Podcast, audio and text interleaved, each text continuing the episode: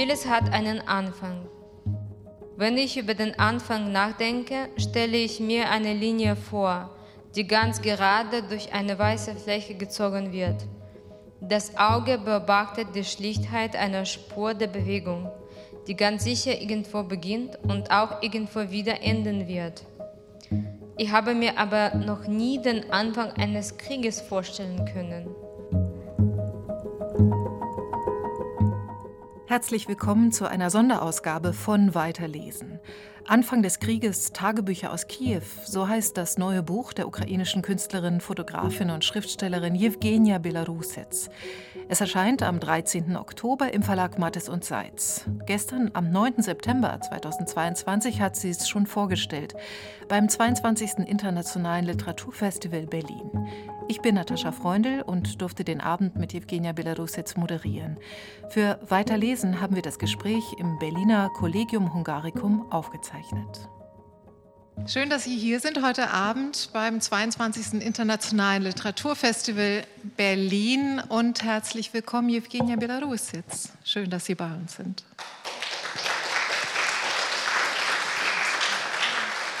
Danke sehr für die Einladung.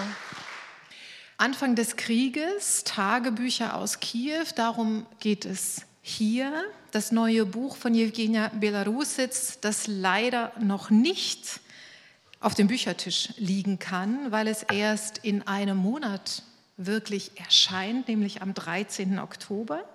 Was Sie aber schon erwerben können, das ist das wunderbare Buch von Jewgenia Belarusits, Glückliche Fälle, 2019 erschienen und 2020 mit dem Internationalen Literaturpreis des Hauses der Kulturen der Welt Berlin ausgezeichnet.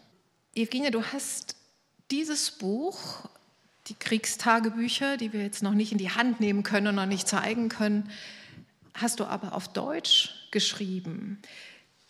Was macht es aus über die aktuellen Geschehnisse in deiner Welt, in deiner Stadt Kiew? in der deutschen Sprache zu schreiben, eine Sprache, die dir wohl vertraut ist und dennoch eine Fremdsprache ist? Es ist auch eine Sprache der Fehler. In dieser Sprache mache ich immer mehrere kleine Fehler.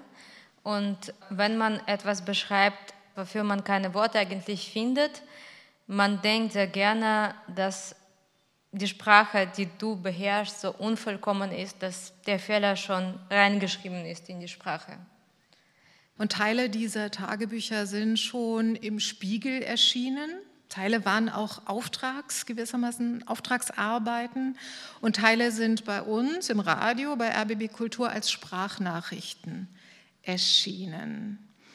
Vielleicht kannst du uns noch ein bisschen mehr über die Entstehungsgeschichte des Buchs erzählen. In Kiew, als der Krieg begonnen war, mm, ich bekam mehrere Anrufe von in erster Linie von Freunden und Verwandten, von Bekannten aber dann auch von einigen Zeitungen, Zeitschriften, Medien mit Vorschlägen in erster Linie einen analytischen Text über die Ereignisse zu verfassen.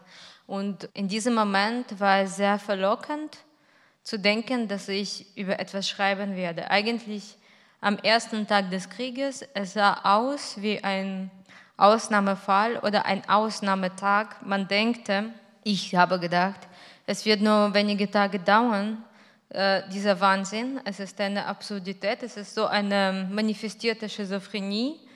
Etwas, was eigentlich politisch passiert, aber was nichts niemanden bringt und nicht passieren darf. Und ich, ja, ich dachte, ich habe nur wenige Tage, um das überhaupt in diesem Moment zu reflektieren und aufzuschreiben. Klar, später werde, werde ich vielleicht etwas noch denken können. Deswegen einige dieser Vorschläge klangen sehr verlockend und Spiegel, das war etwas Neues für mich, absolut eine neue Plattform.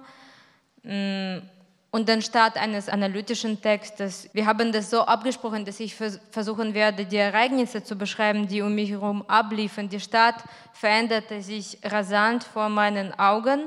Zum Beispiel Schutzbunker, die waren sofort aufgebaut, wie von nichts, so eine neue Schicht des Lebens entstand äh, so, es sah so aus wie in wenigen Minuten.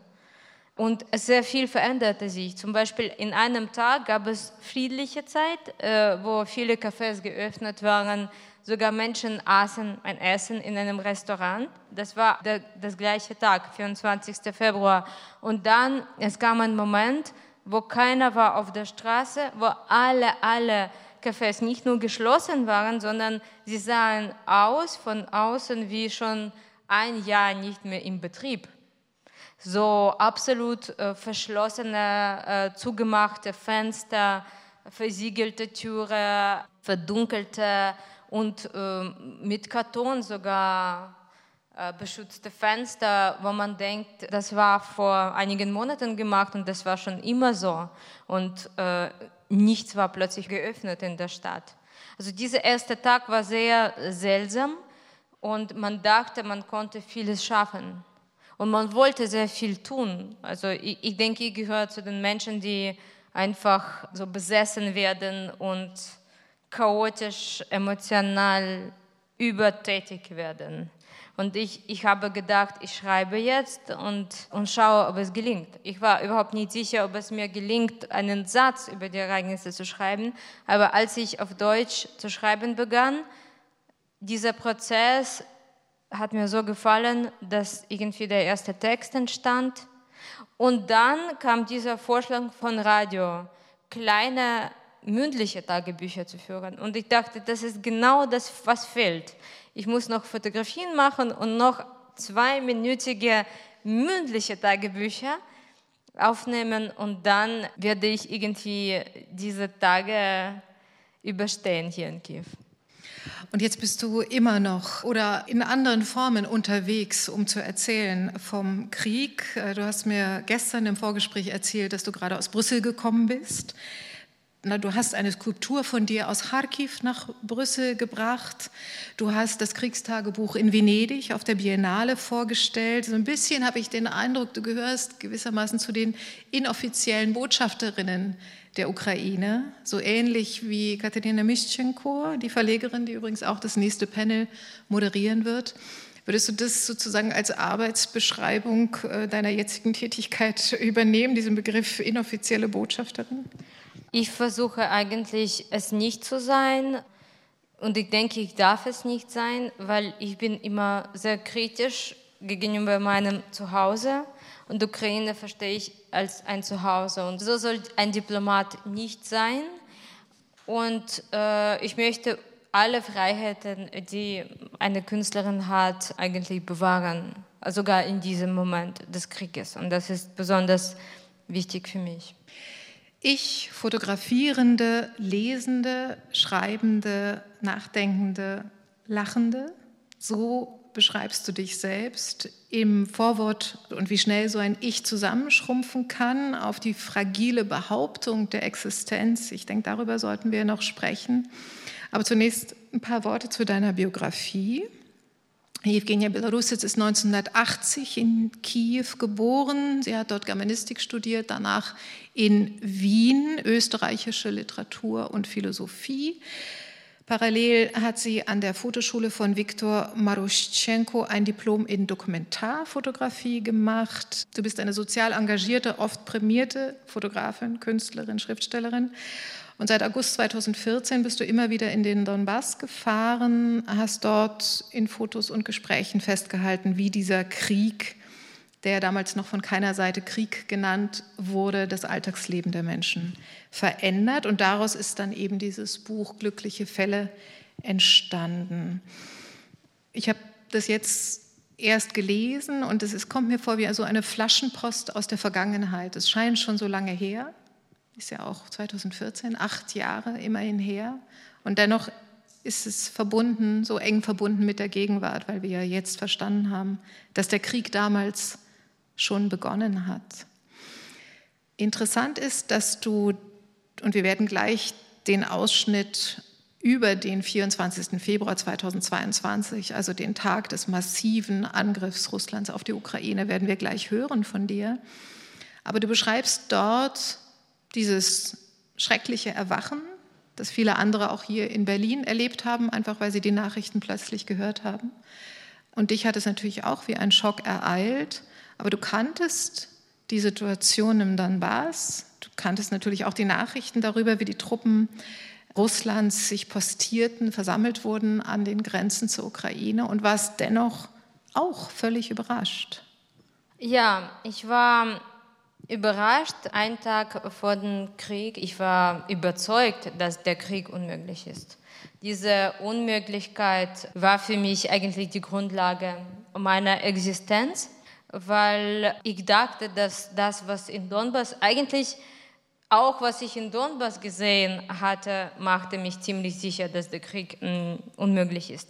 Weil darüber eigentlich habe ich nie früher wirklich nachgedacht, aber wenn wir von putinistischen Perspektive die Situation in Donbass betrachten, es ist auch ein Riesenverlust des Krieges, weil äh, klar ein Teil äh, des ukrainischen Territoriums fiel unter der Kontrolle von Russland, aber auf dieser von Russland kontrollierten Stück der Erde entstand nichts Gutes, keine klare Existenz, für die man kämpfen könnte, sondern es war, es war ein Niemandsland, ein Ort ohne Menschenrechte, eine Gegend, die schwer zugänglich war und eigentlich von der ganzen internationalen, vielleicht das war auch ein Riesenproblem vor, vor ganzen internationalen Community stark übersehen war, weil es war eigentlich fast ein Todesweg aus Donbass in die Ukraine, die Tausende von Rentnern monatlich machten und unterwegs ums Leben kamen,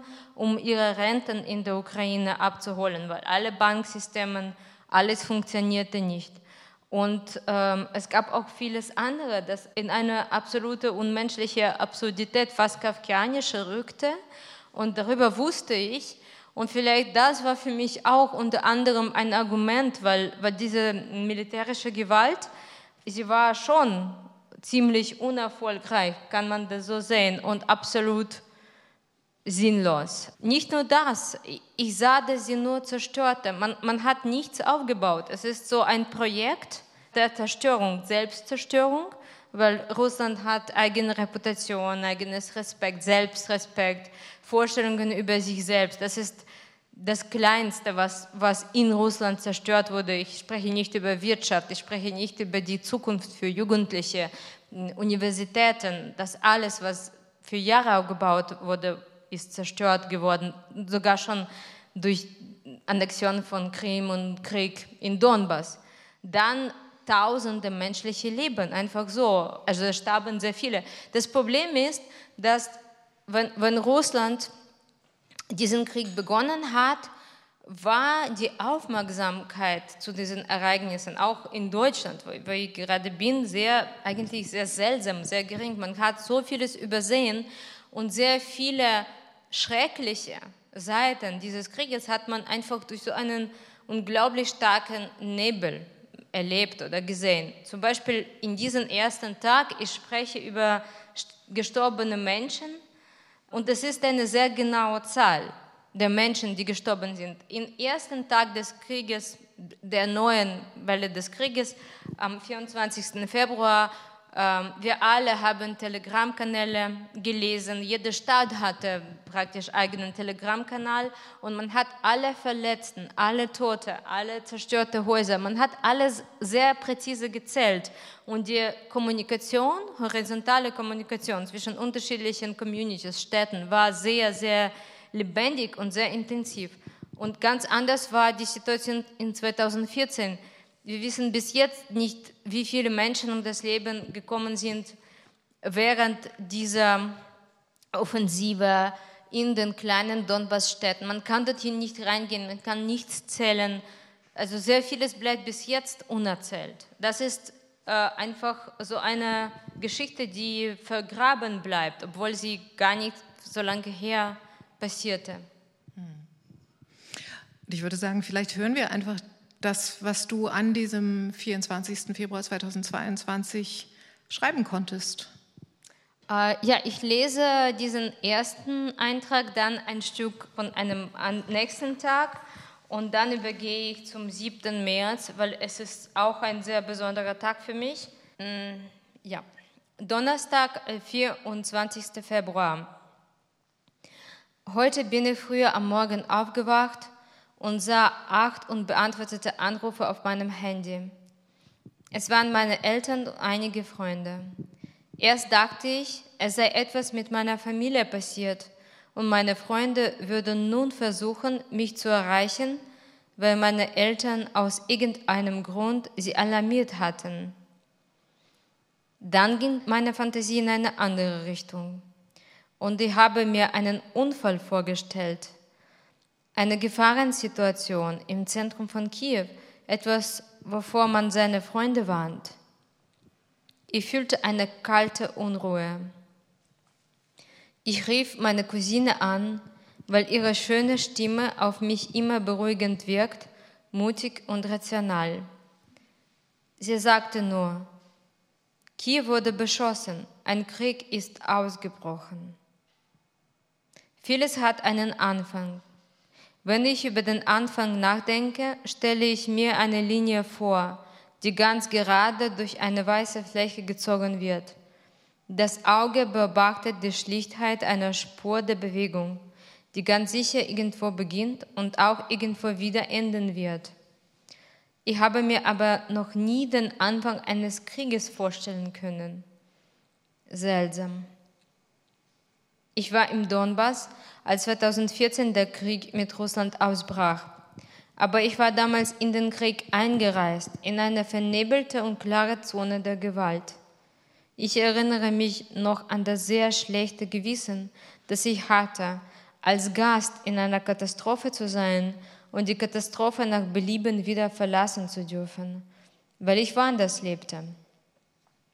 Der Krieg war bereits da, ein Eindringling, etwas Seltsames, Fremdes und Wahnsinniges, das keine Berechtigung hatte, an diesem Ort und zu dieser Zeit stattzufinden.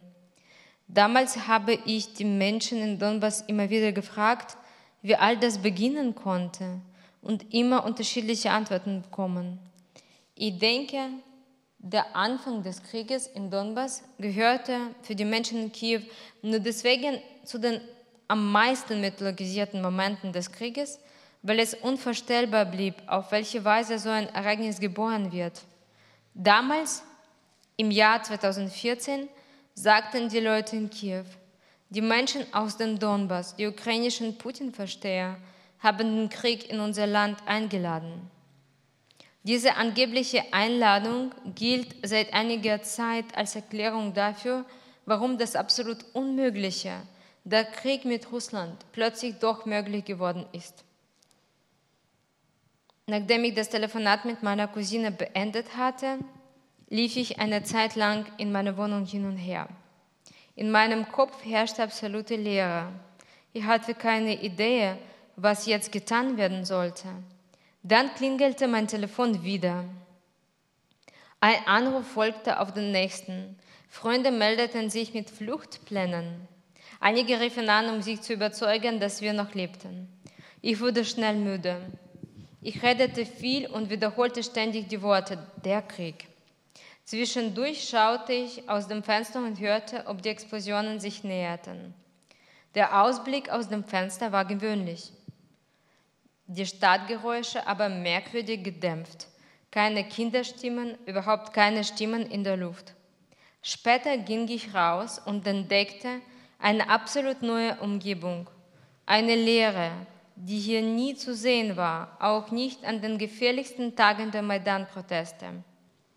Irgendwann später hörte ich, dass zwei Kinder unter den Beschüssen in der Oblast Cherson starben, im Süden des Landes, und dass insgesamt 57 Menschen heute im Krieg ums Leben gekommen sind.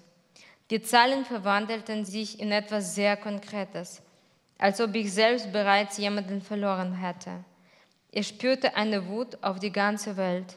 Ich dachte, man hat es zugelassen, es ist ein Verbrechen gegen alles Menschliche, gegen einen großen gemeinsamen Raum, in dem wir leben und auf eine Zukunft hoffen.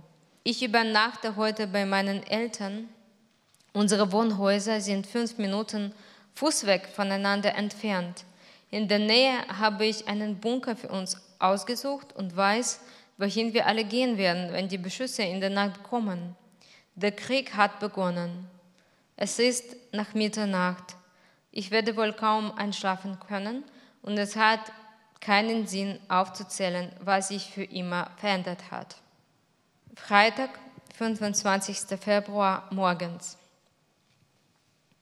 Ich wache um 7 Uhr auf mit den Sirenen, die von Luftangriffen warnen. Meine Mutter ist überzeugt, dass es Russland nicht wagen wird, die tausend Jahre alte Sophienkathedrale in der Stadt zu beschießen. Sie glaubt, dass unser Haus, das in unmittelbarer Nähe der Kathedrale steht, in Sicherheit ist. Deshalb entscheidet sie, nicht in den Bunker zu gehen. Mein Vater schläft. Ich denke, wenn ein von der UNESCO als Welterbe ausgezeichnetes Denkmal die russische Armee tatsächlich von Beschüssen abhalten würde, hätte dieser Krieg erst gar nicht angefangen. In meinem Kopf passieren die Gedanken, Kiew unter Beschuss, verlassen von der ganzen Welt, die gerade bereit ist, die Ukraine aufzuopfern, in der Hoffnung, dass es den Aggressor für einige Zeit füttert und satt machen würde. Sonst könnte das alles nicht passieren. Kiew wird beschossen zum ersten Mal nach dem Zweiten Weltkrieg.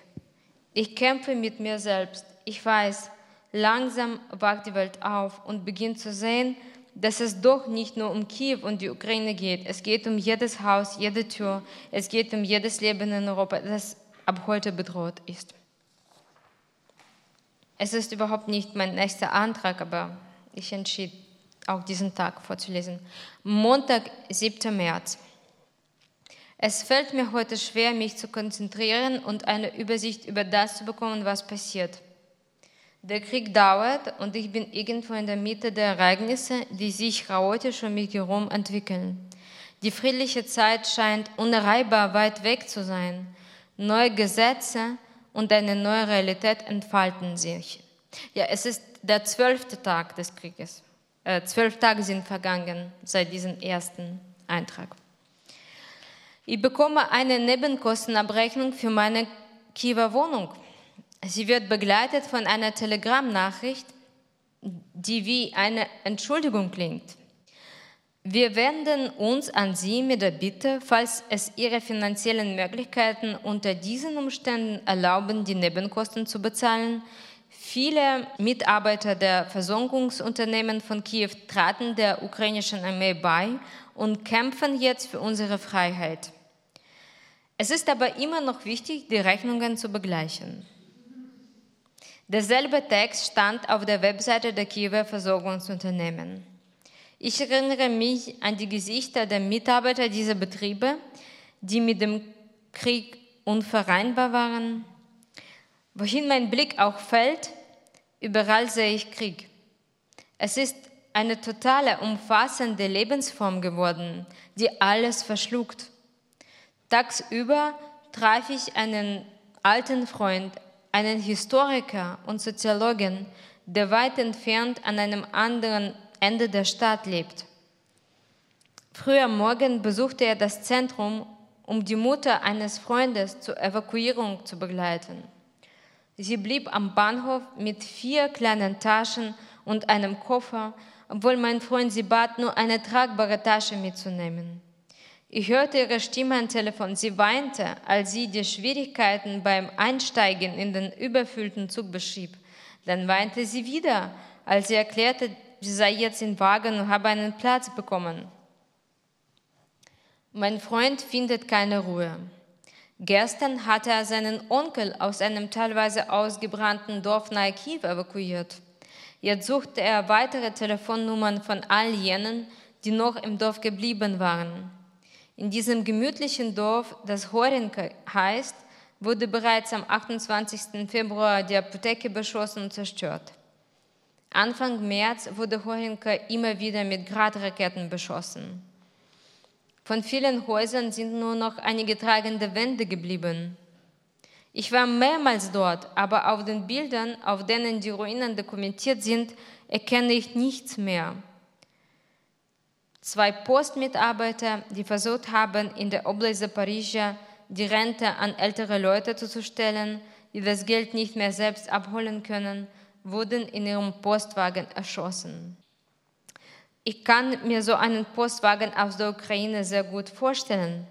Mehrmals sah ich, als ich jung war, wie die Mitarbeiter meiner Oma die Rente zugestellt hatten.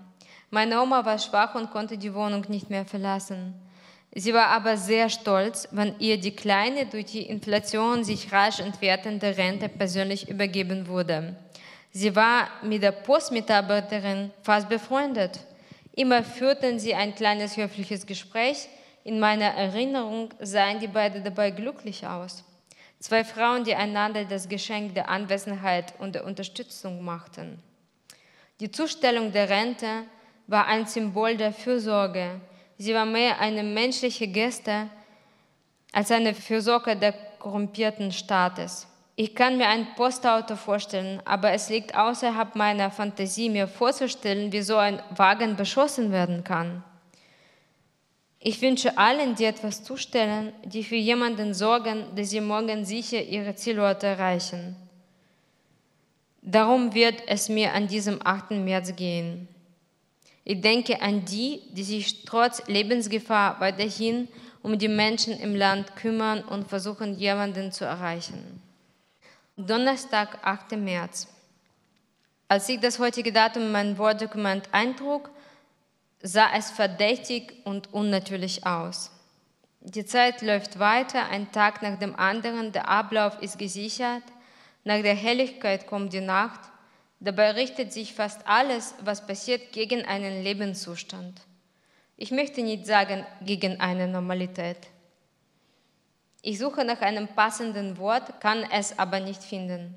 Das Wort soll eine totale Zerstörung beschreiben, gleichzeitig aber die Möglichkeit offen halten, dass vieles noch gerettet werden kann. Heute habe ich einer Journalistin ein Interview gegeben. Ich hatte mich etwas verspätet, aber dann unterhielten wir uns doch. Einige Fragen waren unangenehm, aber ich konnte nicht aufhören, sie zu beantworten. Die Journalistin fragte mich, wenn ich sie höre, scheint alles um sie herum so funktionieren. Sie reden über die Menschen auf den Straßen. Wie merkt man überhaupt, dass der Krieg wirklich da ist? Die Frage quälte mich. Ich suchte nach einer Antwort und spürte, wie ich mich zu rechtfertigen begann, wie ich durch die Beschreibung des Krieges die Katastrophe zu beweisen versuchte, als ob es noch einen Zweifel daran geben konnte, dass der Krieg stattfindet. Die Katastrophe kann man in diesem Ausmaß aber kaum beschreiben. Man kann sie nur stoppen. Es ist das Einzige, was man damit tun muss. Danke. Danke für die Lesung.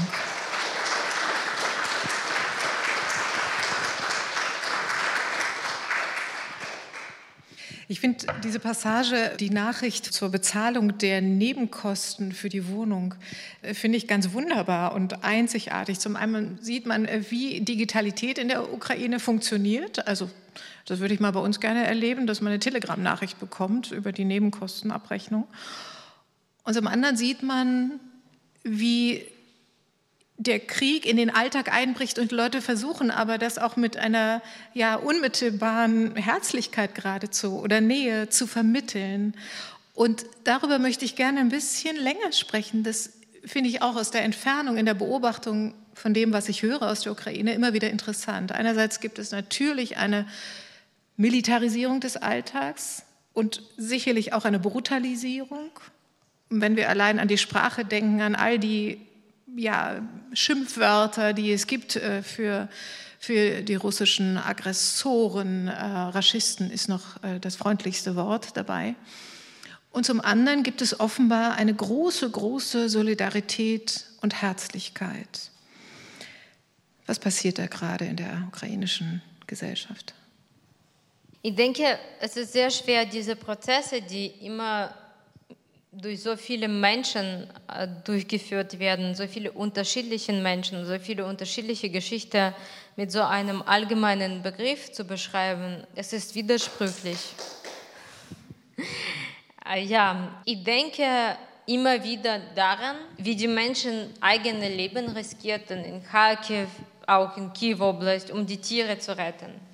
Also das ist etwas Seltsames, weil man denkt, gut, alles geht runter, man rettet vielleicht eigene naheste Verwandte, dann vielleicht Freunde oder eigentlich sich selbst sich selbst, was das bedeutet in dieser Situation, weiß niemand. Zum Beispiel äh, Psychologin, äh, die populäre Psychologie mag sehr heutzutage diese Metapher der Sicherheitsmaske in dem Flugzeug. Also zuerst müssen sie selbst für sich eine Sicherheitsmaske also einsetzen und erst dann helfen sie jemanden anderen. Ich meine, man benutzt das, um allgemeine Lebensstrategien zu beschreiben. Retten Sie zuerst sich selbst. Und dann in einer Situation des Krieges nehme ich ein Interview bei einer Mitarbeiterin der Kharkiv Zoo, die ist gefahren zusammen mit zwei wunderbaren Frauen in ein, ein Zoo, äh, Feldman Park am Rande von Kharkiv. Zwei Frauen sind ums Leben gegangen in dieser Fahrt. Sie ist alleine mit einem verwundeten, verletzten Fahrer zurückgekehrt. Seitdem fährt sie nicht mehr, weil fuhr sie nicht mehr einige Zeit, weil sie war total also sie konnte nicht begreifen, was sie erlebt hat. Und sie hat doch versucht, die Tiere zu füttern. Und ich weiß, dass die Tiere aus diesem Park ständig gerettet wurden. Meiste Tiere wurden gerettet. Aber die Evakuierung der Tiere und Fütterung der Tiere war mit Lebensrisiko verbunden. Nicht einfach verbunden, sondern tatsächlich Mitarbeiter des, dieses Zoo, einige wenige zum Glück, aber einige wirklich kamen ums Leben. Und ich denke, was ist das? Also ein Tier würde sogar nie ein Danke sagen und wenn es evakuiert ist aus dem Land, wirst du es überhaupt nie mehr sehen. Was jeder für sich entscheidet, was er macht, aus kleinen Taten wird so ein Stoff, die Gesellschaft kennzeichnet, gebildet. Und ich denke, die Taten, was die Menschen füreinander tun, unterscheiden sich sehr stark von den Worten, die sie zum Beispiel benutzen, um die Realität zu beschreiben, zum Beispiel in sozialen Netzwerken. Und äh, ich denke, sie beruhen sich auf diesen Feldern. Sie hören sehr oft irgendwelche Schimpfworte oder unglaubliche hm, xenophobische äh, Sprache, dunkelste Emotionen, die in irgendwelchen kleinen Tweets oder Facebook-Einträgen zu sehen sind. Hm, und diesen Emotionen also da, das ist nur eine Ebene und vielleicht existiert sie nur im Internet, aber wenn man zum Beispiel sieht, was gemacht wird, das ist aber sehr schwer in Worte zu übersetzen. Zum Beispiel, ich, man kann das irgendwie beschreiben mit irgendwelchen Versuchen, sich daran anzunähern, was ich auch hier versucht habe, vielleicht ungeschickt, aber es bleibt ja, in, in, meinen Augen, also diese Taten, sie bleiben unbeschreibbar. Und ich weiß, dass schon jetzt die Häuser um Kiew herum in Kiewer Oblast werden äh, wieder aufgebaut. Und nicht nur in Kiew Oblast, überall, wo der Krieg wiederkehren kann, werden die Häuser doch wieder aufgebaut. Und es gibt hunderte Jugendliche, die täglich irgendwelche fahren und, und mit aufbauen. Apropos Zoo in Kharkiv und äh, Social Media, ich weiß nicht, wer es von Ihnen gesehen hat, aber gestern zirkulierte ein Foto von einem Gorilla aus dem Zoo äh, aus Kharkiv, der ausgebrochen ist und durch die Straßen lief und bis ins Zentrum lief. Und äh, der wurde auch, irgendwann setzte er sich hin, ist auf eine Grünfläche gelaufen und dann kam eine Zoo-Mitarbeiterin und hat ihm eine Jacke angezogen, weil es anfing zu regnen. Und dann wurde er auf ein Fahrrad gesetzt und zurück zum Zoo gefahren. Also auch das ist Realität im Krieg in Kharkiv, ja, gestern. Apropos Sprache und auch Vielfalt der Sprache, mir ist aufgefallen, dass im Buch Sie oder du, dass Sie im Buch äh, sowohl die klassische deutsche Umschrift für Kiew verwenden, aber auch das seit dem Krieg sich etablierende Kiew mit Y-J-I. Und das ist eine bewusste Entscheidung von Ihnen, richtig? Ja. Um, ja, um was zu signalisieren?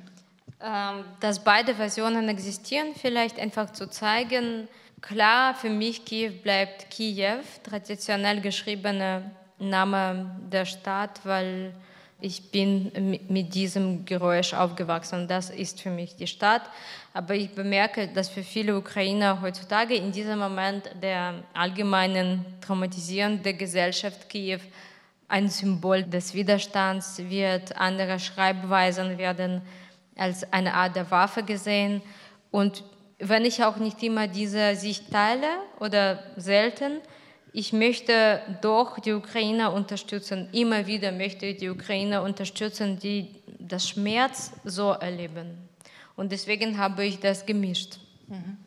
Und der Schriftsteller Juri Andruchowitsch, der hier sicherlich auch äh, bekannt ist, der hat mir kürzlich erzählt, dass zum Beispiel seine Heimatstadt Ivano-Frankivsk, die in der Westukraine liegt, ukrainischsprachig ist ursprünglich, jetzt zur Hälfte russischsprachig ist, durch die vielen Binnenflüchtlinge aus der Ostukraine, äh, zum Beispiel auch nach Ivano-Frankivsk. Und er meinte, dass auch apropos Solidarität und was in der Gesellschaft passiert, dass die russischsprachigen Ukrainer sind lauter als die anderen. Sie würden da parken, wo man mich parken dürfe.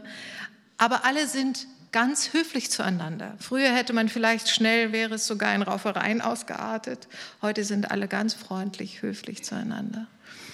Ja, weil man denkt, warum sind diese Menschen da? Man fragt sich, überhaupt nicht freiwillig. Und das sind keine Touristen, die falsch parken.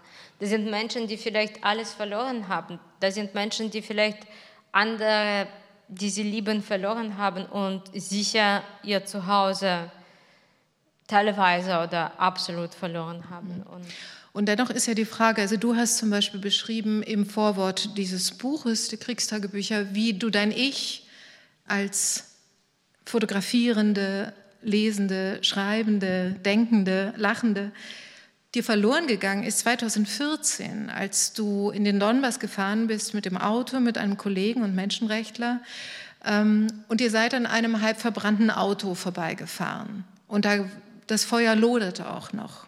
Und plötzlich hattest du das Gefühl, dass deine ganze Existenz zusammenschnurrt auf eigentlich die Behauptung von Existenz oder Verteidigung der puren, fragilen Existenz. Was gibt dir die Kraft und was gibt dir die Möglichkeit, in dieser Situation, in der sozusagen dein ganzes Land von der Existenz bedroht ist, dein Ich, deine Arbeit auch zu bewahren? Habe ich bewahrt? meine ich, das weiß ich nicht. Es ist äh, für mich eine Frage. Eigentlich habe ich diese ganzen Texte geschrieben, weil ich, wie ihr hört, gehofft habe, dass sie einen Beitrag leisten werden zu ähm, irgendwelchen internationalen Handlungen und nicht um einfach zu zeugen. Das auch, ähm, aber das war für mich sicher nicht damals genug, um weiterzuarbeiten. Aber dieses auffordern. Das ist ganz stark in jedem Text. Fast jeder Tagebucheintrag endet und wir erinnern uns, das sind ja Texte, die du aus der Aktualität für die Aktualität geschrieben hast. Ich sage schon wieder du. Es ist, äh, ja. für den Spiegel, für RBB Kultur, für das Radio, immer mit der Aufforderung, hört uns, schaut hin und bitte reagiert. Das betrifft euch auch. Jedes Haus, das hier angegriffen wird, jedes Kind, das hier dem Krieg, den Angriffen äh, zum Opfer fällt, jede Schule, jedes Krankenhaus, betrifft auch euch, die ihr da im Frieden lebt und aus der Ferne schaut. Und das liest sich heute, und wir sind nicht mehr am Tag 12 oder 13 nach Kriegsbeginn, sondern wir sind heute am Tag 157, glaube ich liest sich das gewissermaßen noch hilfloser.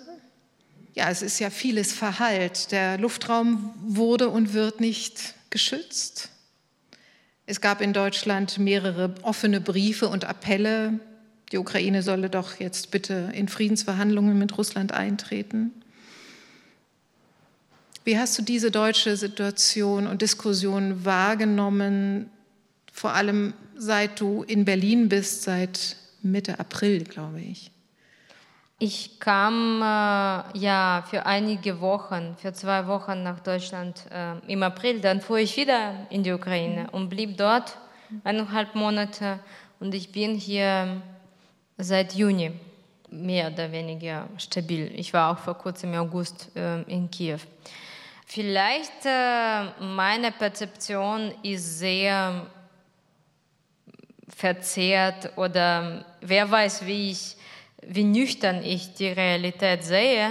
Aber ich, als ich nach Deutschland durch Warschau mit mehreren Zügen gekommen bin, ich spürte, dass der Krieg hier auch in der Luft, vielleicht ist es nur eine Projektion, aber als ich ankam im Juni, war dieser Ort für mich nicht ein, ein Riesenkontrast zu Kiew schon, weil das Leben in Kiew auch während des Krieges sich schon mehrmals umgewandelt hat. Und obwohl die Gefahr da war, sogar im März haben sich Cafés geöffnet und sehr viele Menschen waren unterwegs und man hat alles Mögliche Friedliche behalten im Alltag.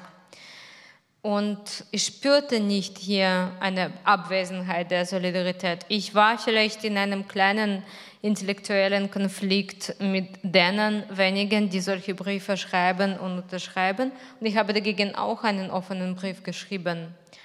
Äh, ja, ich finde mh, mm, die Zurückhaltung von internationalen Community, ich war mit irgendwelchen Vorstellungen verbunden, dass äh, es ist, es, ist, es ist ein Riesengespräch, dass zum Beispiel ein dritter Weltkrieg beginnen wird, wenn man sich einmischt.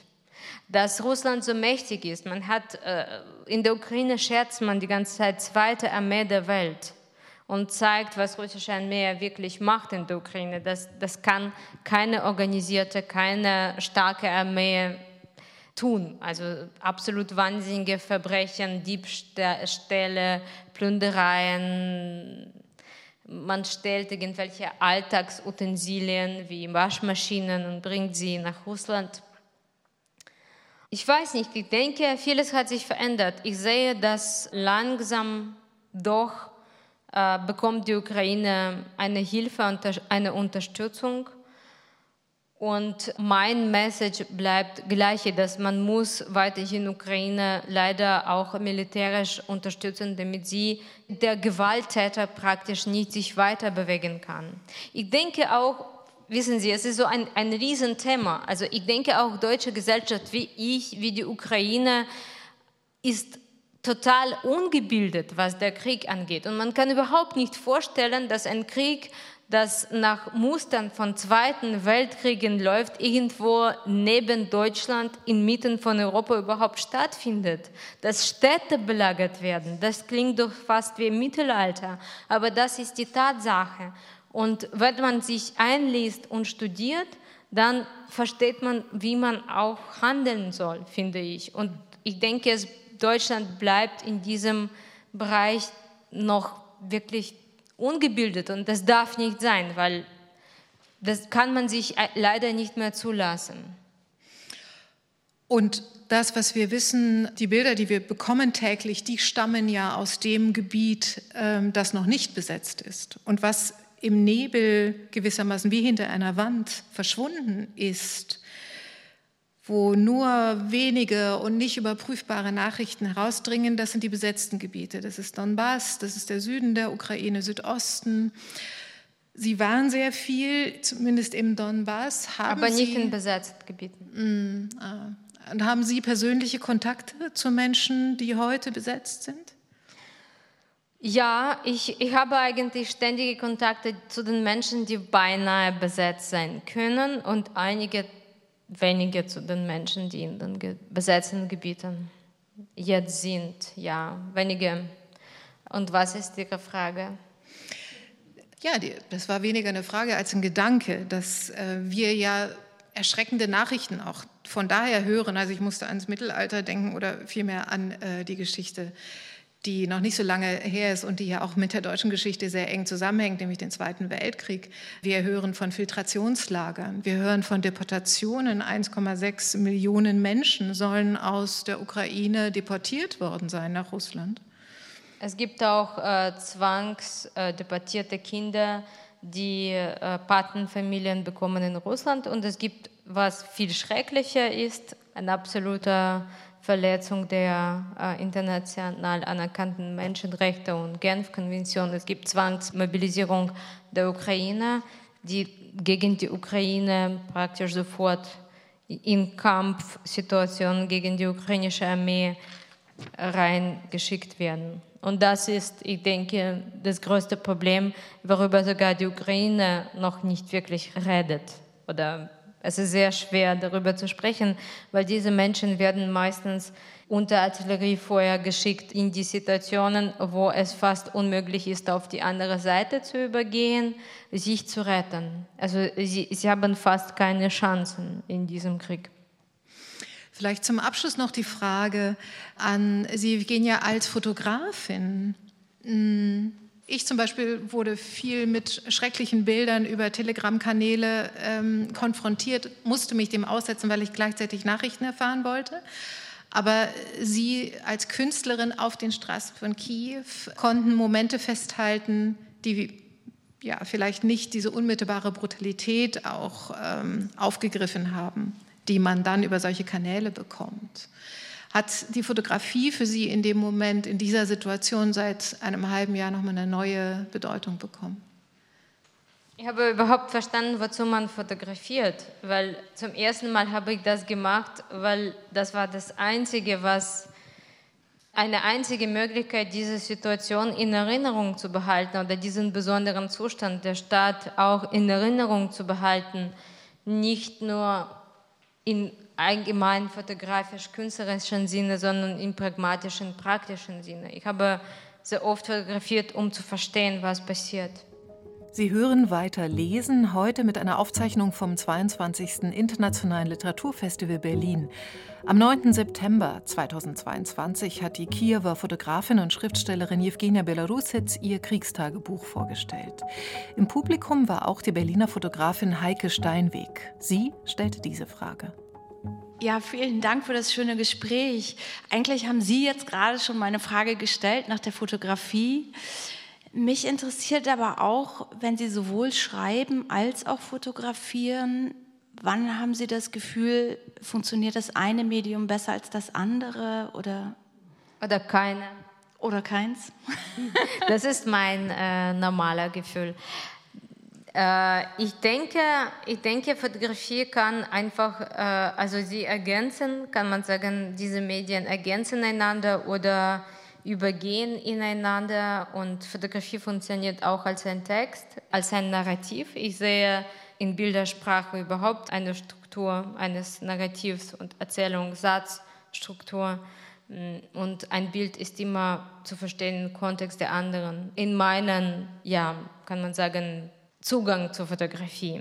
Was ist merkwürdig heute, dass wir so stark über den Krieg reden, obwohl fast ich denke, mein Tagebuch und fast alle Texte, die ich geschrieben habe, zum Beispiel dieses Buch äh, Glückliche Fälle, im Falle von diesem Buch, es geht um einen Versuch, inmitten des Krieges für sich eine absolut andere, parallele Welt aufzubauen, die irgendwie den Krieg verstößt. Und ich gehöre zu den Menschen, die nie sich für Kriegsliteratur interessiert haben. Ich fühle mich komisch, dieses Buch vorzustellen, muss ich gestehen. Sogar es zusammenzustellen, dieses Kriegstagebuch, war nicht leicht. Ich habe immer, als ich es geführt habe, habe ich gedacht, vielleicht wird es zu einem Buch erst, wenn der Krieg endet. Und dann, es wird irgendwie der Situation entsprechen, nicht während des Krieges. Es gibt ja einen großen Unterschied zwischen den glücklichen Fällen und diesem Buch. Glückliche Fälle ist ein Kunstwerk. Es ist komponiert, es ist aus einem gewissen Abstand geschrieben, das merkt man. Und das ist alles gegen meinen Willen entstanden. Und in glückliche Fälle, was Sie dort auch schreiben im Vorwort, ist, dass Sie sozusagen nichts zur Beute irgendeines Sieges machen wollen und sich interessieren für das kleine, nebensächliche. Was ich mich gefragt habe beim Lesen des Tagebuchs, wie kann man eigentlich in einer solchen unmittelbaren Situation, in der so vieles einstürzt, ein Krieg mindestens des 20. Äh, Jahrhunderts, wenn nicht gar mittelalterlich. Einfach so vieles, was man nicht erwartet hat und womit man nicht gerechnet hat, in einer Dimension, die irrsinnig ist. Wie kann man da überhaupt unterscheiden, was man festhält? Mm, ich denke, der Unterschied ist so praktisch. Man kann fast gar nichts festhalten, nur kleine Elemente der Realität und dann macht man nur das, was man kann, weil meiste bleibt irgendwie unformuliert und bleibt in dem Bereich des Schweigens. Und mit diesem Misserfolg ist irgendwie sogar angenehmer zu schreiben und zu leben, als mit dem Gedanken, dass man versucht wirklich viel zu sagen. Herzlichen Dank, Evgenia Belarusitz. Vielen, vielen Dank.